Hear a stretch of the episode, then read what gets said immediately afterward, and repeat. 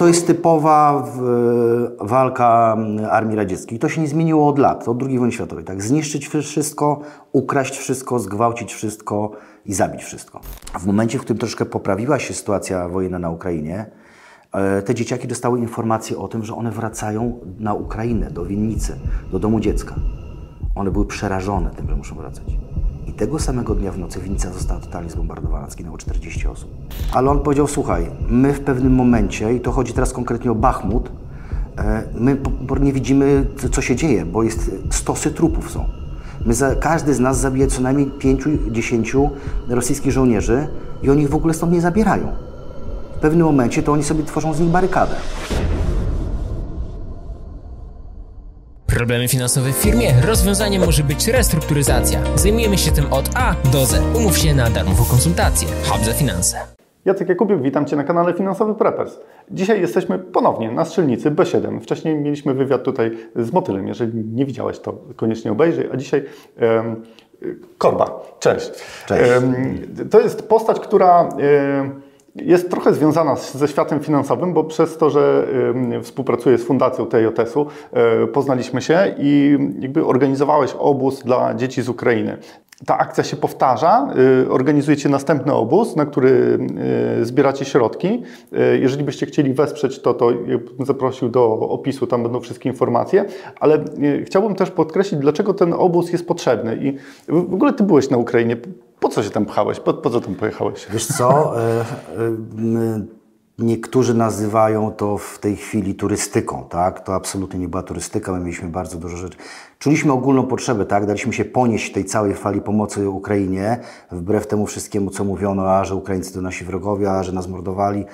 My też święci nie byliśmy. To nie chodzi o to. Komuś dzieje się krzywda i to w taki sposób, którego my byśmy nie chcieli doświadczyć i jesteśmy tak naprawdę numer dwa jeśli, jeśli coś dalej się mm, rozciągnie. Więc ja wyszedłem z założenia, że lepiej pomóc, wesprzeć i zrobić co tylko się da, żeby Ukraińcy wygrali, żeby nie mieć tego w Polsce. Mhm.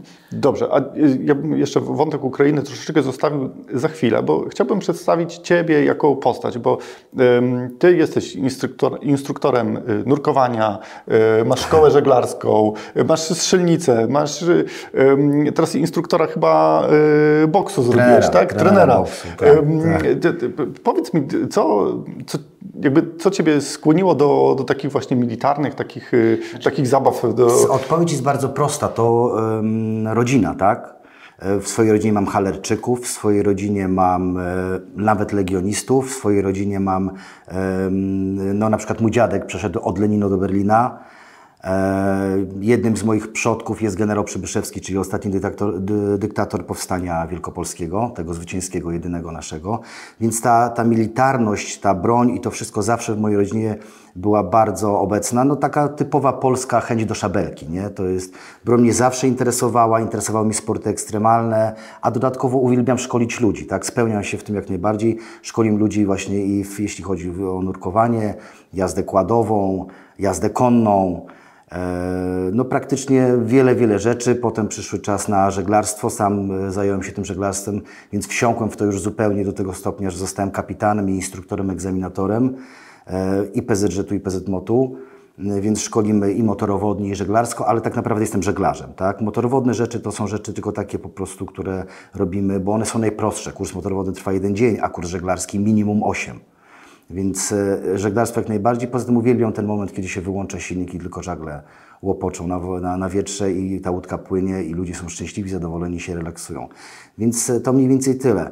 E, w związku z tym, że robię takie rzeczy, tak, że mam, spotykam wiele osób, zawsze przewijały się jakieś elementy typu dzieci z domów dziecka, e, ludzie, którzy potrzebowali pomocy jakiejkolwiek. I my zawsze żeśmy w takie akcje wchodzili. E, mieliśmy na obozie dzieci z domu dziecka e, dwa lata temu i to nam się spodobało, bo te dzieciaki naprawdę odżyły w pewnym momencie, znaczy w pewnym momencie, po dwóch, trzech dniach to już były zupełnie inne dzieci. Więc wymyśliłem coś takiego, że e, i to już był pomysł, który się zrodził w zeszłym roku w styczniu, że zrobię obóz żeglarski dla dzieci, polskich dzieci z Kazachstanu. E, miał w tym pomóc Caritas, no ale za chwilę wybuchła wojna na Ukrainie, więc stwierdzili, że nie ma środków na to, że wszystkie środki kierują na Ukrainę. Więc ja stwierdziłem, okej, okay, no to proszę bardzo, to zrobimy w takim razie obóz dla dzieci na Ukrainie. Ale to już było po mojej wizycie na Ukrainie. Tak? Ja tam byłem w, dokładnie w ich święta wielkanocne, czyli tydzień po naszych świętach wielkanocnych, ale już był bombardowany Kijów o tyle, znaczy o tyle było tam bezpiecznie w Kijowie, że to się tam, ta obrona przeciwlotnicza dobrze działała, funkcjonowała. Potem pojechaliśmy dużo dalej, do Irpienia, do Buczy. I to, co zobaczyliśmy, to już po prostu to normalnego człowieka by wyprowadziło z równowagi. Ogrom zniszczeń i ogrom bestialstwa, jaki tam spotkaliśmy, był niesamowity. Dotarliśmy do budynku w Buczy, to było mniej więcej tydzień po tym, jak Rosjanie stamtąd zostali wyparci, e, gdzie wymordowano cały blok. 40 mieszkań, no załóżmy, że w jednym mieszkaniu są minimum dwie osoby, tak? no to umówmy się, to jest 80 osób. Przed domem był e, grób, gdzie te osoby po prostu przyjechała koparka, wykopali dziurę i wszystkich wrzucili do tej dziury i zakopali. A y, wiemy to od osoby, dwóch osób, które przeżyły tam po prostu, bo spotkaliśmy y, stolarza, który tam mieszka 70-letniego z żoną. I on nam to wszystko opowiadał, że przeżyli tylko dlatego, że byli na działce, a on się wrócił do domu, żeby jakąś wodę, jedzenie jeszcze zabrać.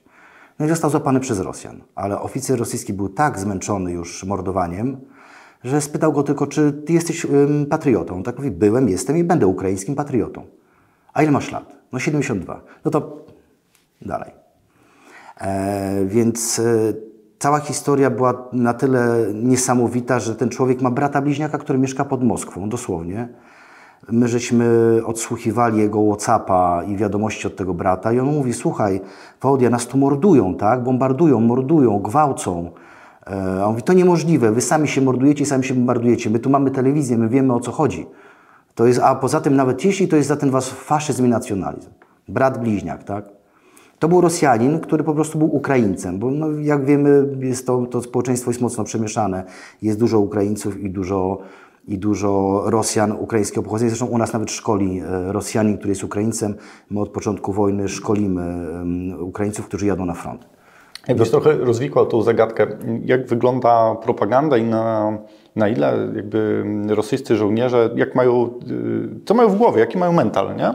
Wiesz bo, co, to bo... jest typowa w, walka Armii Radzieckiej. To się nie zmieniło od lat, od II wojny światowej. Tak? Zniszczyć wszystko, ukraść wszystko, zgwałcić wszystko i zabić wszystko. Oni się nie liczą ze stratami. Rozmawiałem teraz e, ze snajperem, notabene Rosjaninem, który walczy po stronie ukraińskiej no nie, nie mogę powiedzieć, jak się nazywa ze względu dla niego, dla jego bezpieczeństwa, ale on powiedział, słuchaj, my w pewnym momencie, i to chodzi teraz konkretnie o Bachmut, e, my nie widzimy, co się dzieje, bo jest stosy trupów są. My za, każdy z nas zabije co najmniej 5-10 rosyjskich żołnierzy i oni ich w ogóle stąd nie zabierają. W pewnym momencie to oni sobie tworzą z nich barykadę. To jest zatrważające, że dla Rosjan człowiek nie ma żadnego znaczenia. Straty w sprzęcie też nie. Tylko na hura wszyscy mają dojść do celu, zdeptać, zadeptać, dotrzeć do celu i, i mają wygrać, bo Putin tak kazał, tak?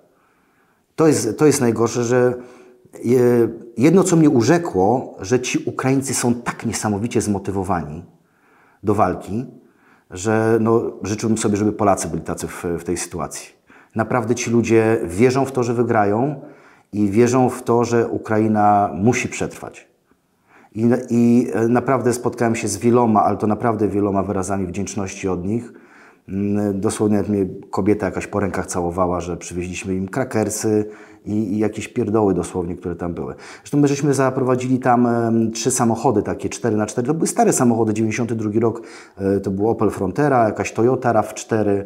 Te samochody były tu w Polsce wyremontowane. W sensie było zrobione zawieszenie, hamulce, podstawowe rzeczy.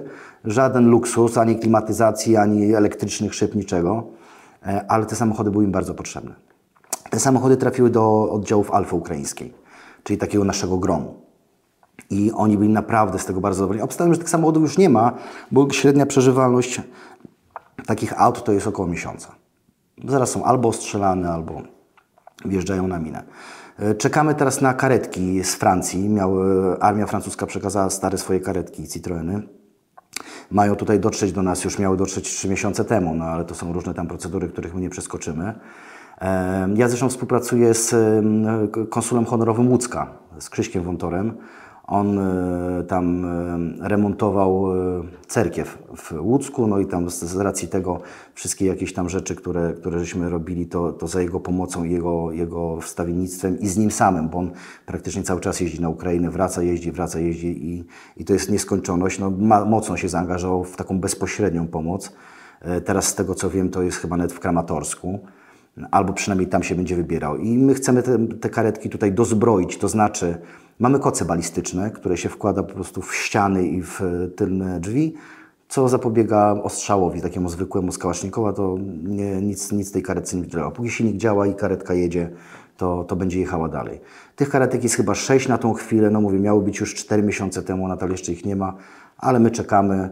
Nazbieraliśmy też, mamy ponad 1000 stas, jakieś apteczki taktyczne, to wszystko jest pozbierane, żeby no nie było tego mniej, co najmniej niż żeśmy wtedy zawieźli, bo mówię, były trzy samochody wypełnione po brzegi e, tego typu sprzętem. Stazami, opatrunkami izraelskimi, apteczkami taktycznymi, butami taktycznymi, nawet skarpetami zwykłymi do tych butów. Mhm. A jak, jak, wygląda wyposażenie w ogóle obu stron? Jakimi, powiedzmy, technologiami dysponują Rosjanie. Znaczy a... wiesz co, oni y, y, y, dysponują porównywalnymi, bo to była de facto kiedyś jedna armia, tak? Ukraina nie przezbrajała się na nowoczesny sprzęt, nawet szykując się do wejścia do NATO, więc te T-72 czy te 90 te wszystkie czołgi, wozy pancerne, BTR i tak dalej, to jest wszystko dokładnie to samo, więc się, się śmiali Ukraińcy, że jak Rosjanie uciekali, zostawiali ten sprzęt cały, no to oddali im sprzęt gotowy do użytku, gdzie oni mają bazę serwisową e, i mogą z tym wszystko zrobić. No ale ten sprzęt też się kończy. Ten sprzęt się też kończy, bo no niestety umówmy się, my słyszymy tylko o tym, ile Ukraińcy zabili, ile Ukraińcy mm, zniszczyli sprzętu, ale oni też giną i też tracą sprzęt. E, trzy tygodnie temu zginął nasz znajomy, chłopak 27 lat, był operatorem drona. E, szkolił najpierw tam e, Ukraińców z, pracy na dronach, potem sam walczył.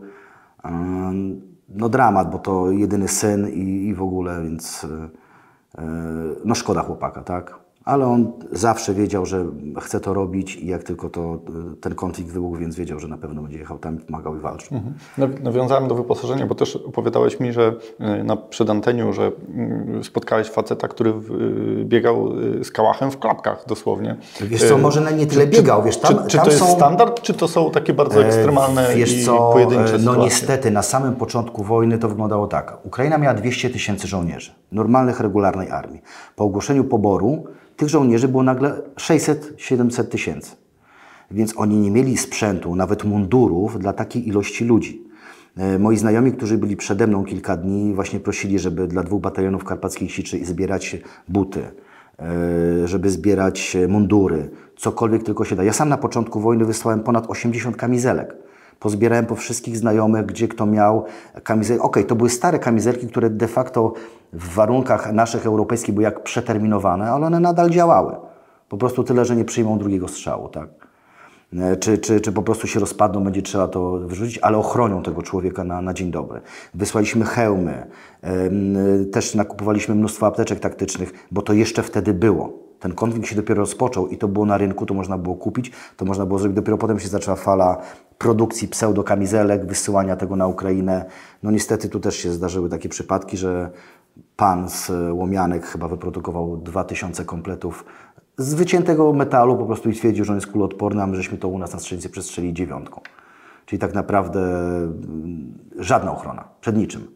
I tak, rzeczywiście, jak jechaliśmy do Kijowa, na jednym z checkpointów, bo tam są tacy terytorialsi, tak jak u nas WOD. E, patrzymy, stoi chłopak w kubotkach, dosłownie. Przypominam, że to jest marzec. Ja go pytam, gdzie są twoje buty? A on mówi, no nie mam. Ja mówię, na Adidasów nawet nie masz? No nie mam. Ja mówię, a gdzie ty mieszkasz? No mówi, tam, o tam jest mój dom. Pokazał tam dom w, w dole, w polu, jakieś tam 600 metrów e, stała chałupa. A ja mówię, jaki masz rozmiar buta? No 42. Ja mówię, chłopaki, zobaczcie, czy mamy 42 z tyłu. No i mieliśmy 4, bo to jest typowy rozmiar, więc mieliśmy te buty na pewno. Dostał jeszcze od nas skarpetki. Słuchajcie, on był tak szczęśliwy. Wiesz, no stoi koleś w mundurze z kałachem w ręku i ma na nogach klapki. Dla mnie to było nie, niewyobrażalne. I tych rzeczy było dużo. Rzeczywiście te pierwsze dni wojny bardzo się im dały znaki, dlatego że oni nie, nie byli przygotowani na coś takiego. Wiadomo, teraz ta cała pomoc, y, to wszystko płynie y, na bieżąco. Y, Nawet do Polski przecież przypływają, statki ze sprzętem ze Stanów, z Danii, z Francji, z Holandii i to jest rozpakowywane i przewożone i, i tam dawane, ale to, to nadal jest mm, kropla w morzu potrzeb. Wiadomo, że ci ludzie też giną. Ukraińcy też giną, więc no co, z, z umarłego już tam nikt nie ściągnie tego munduru i nie założy sobie na siebie. Może w ekstremalnych przypadkach taka sytuacja może mieć miejsce. Ale naprawdę ten sprzęt jest bardzo potrzebny. Nawet, mówię, buty, a teraz zimą odzież termiczna. My też zbieraliśmy odzież termiczną dla Ukraińców. Generatory przez te wszystkie naloty i, i specjalne niszczenie infrastruktury krytycznej. No ci ludzie są bez prądu, ci ludzie są bez gazu, bez wody. E, a co za tym idzie, nie mają się nawet jak ogrzać. No okej, okay, mogą sobie ognisko rozpalić, ale rozpalą ognisko, to ich w nocy widać. Okej. Okay. Mówiliśmy o ludności, znaczy o wojsku bardziej, a jest jeszcze ludność cywilna. E, jak ona jakie, jakie są warunki w ogóle w, na Ukrainie? Bo słyszymy, że niektórzy Ukraińcy normalnie pracują, na przykład informatycy, programiści, jak, chyba, że nie mają prądu, prawda? E, to jakby nie mogą się połączyć. Słuchaj, Ale czy, czy to jest, czy, bo, bo ja rozumiem, że to nie jest jednoznaczne, nie? A mm, są też miejsca, w których jest gorzej, że nie możemy sobie z ciepłą kawką siąść przy komputerze? Oczywiście odpowiedź jest bardzo prosta. Ukraina jest cztery razy większa od Polski i nie cała jest objęta wojną, tak?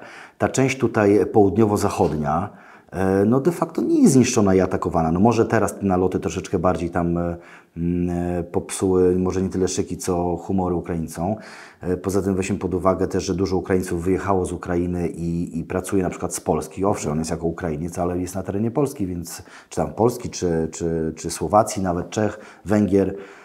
Więc to też no, akurat informatyków no to ciężko zlokalizować. Natomiast no, ta część tam wschodnio-północna, no, tam jest dramat.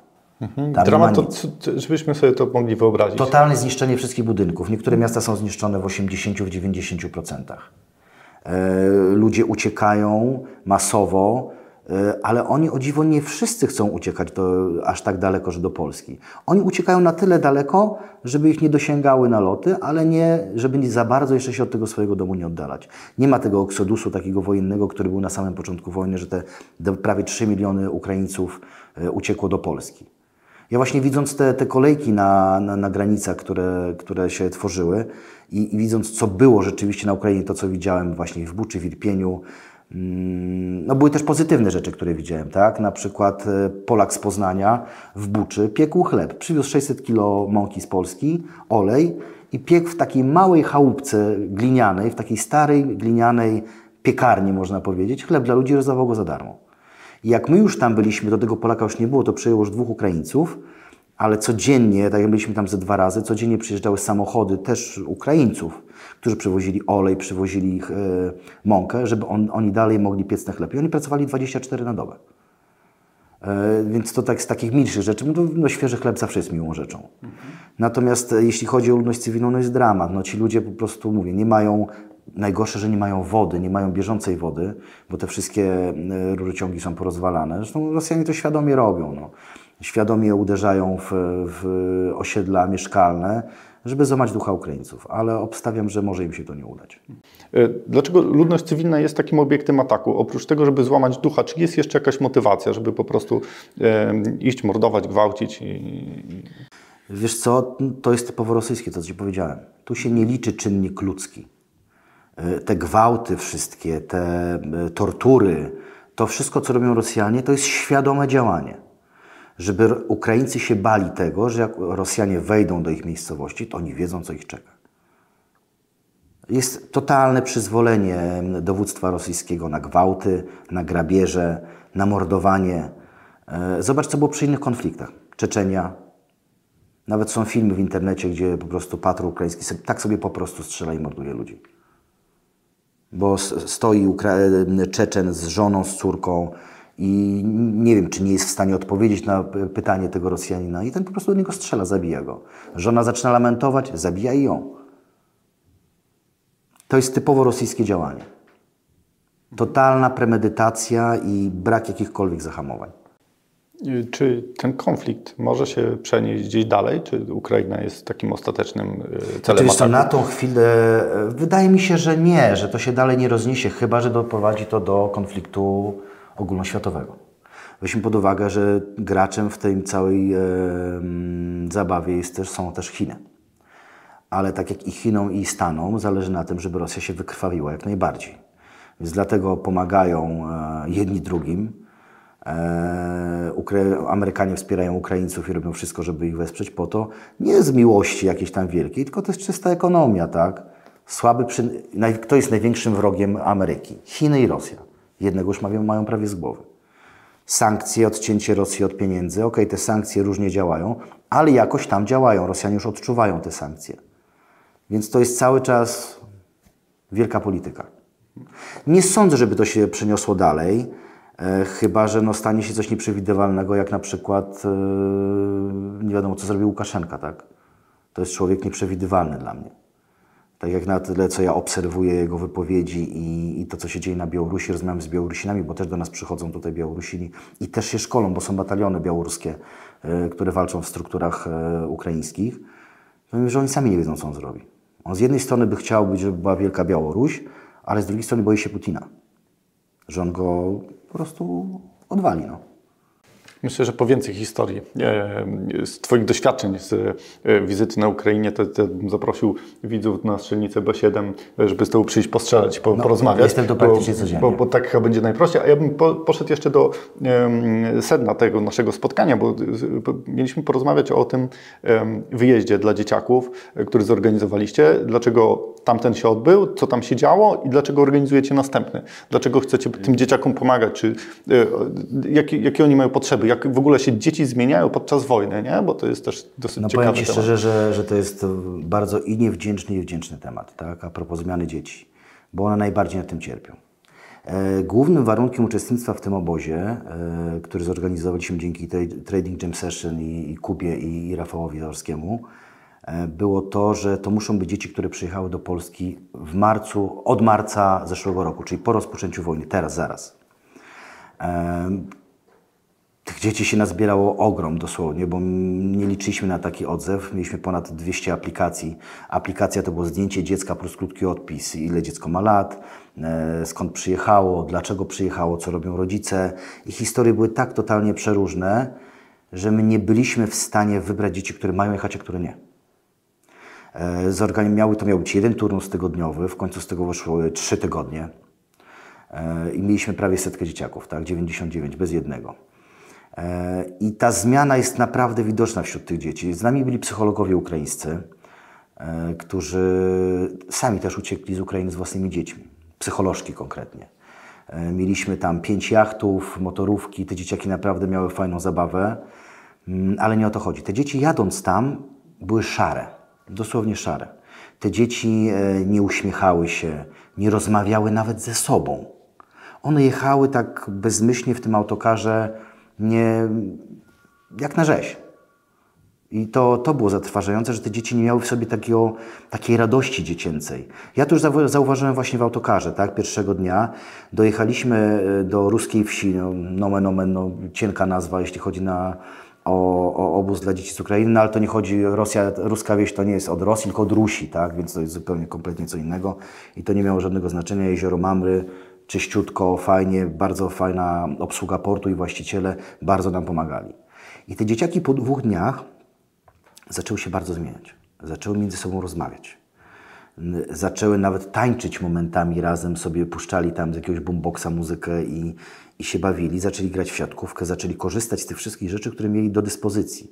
E, psycholożki miały kupę roboty, naprawdę. Te dzieciaki praktycznie cały czas z nimi siedziały, a mieliśmy trzy dziewczynki takie w wieku 8-9 lat, które no, praktycznie spały z panią psycholog. Nie, nie wychodziły od niej, po prostu się bały. Potem się okazało, że jedna z tych dziewczynek ma tylko prababcię w Polsce, 96-letnią kobietę w Dębem pod Warszawą. Rodzice zginęli podczas nalotu, a dziadkowie po prostu umarli tak sobie śmiercią naturalną parę lat temu. Więc no, kolejny jakiś strzał. Mieliśmy dziewczynkę, która straciła rękę w nalocie. Mieliśmy chłopca, który miał... E, nie wiem jak to nazwać, naczyniaka, takiego guza tutaj, na, który wiesz, aż miał takiego, taką banię i to ze względu na stres właśnie ten cały wojenny, to mu się powiększyło do tego rozmiaru, że on no, miał drugą twarz obok praktycznie, drugą głowę. E, I dzięki temu obozowi, dzięki reportażom, które były w telewizji, on już jest po operacji. E, Miał, się, miał być operowany w Wiedniu, chcieli jakieś straszne pieniądze za to. Z Wrocławia odezwał się nasz profesor, zrobił mu tę operację za darmo. I dzieciak już był praktycznie we wrześniu, czyli półtora miesiąca później po operacji.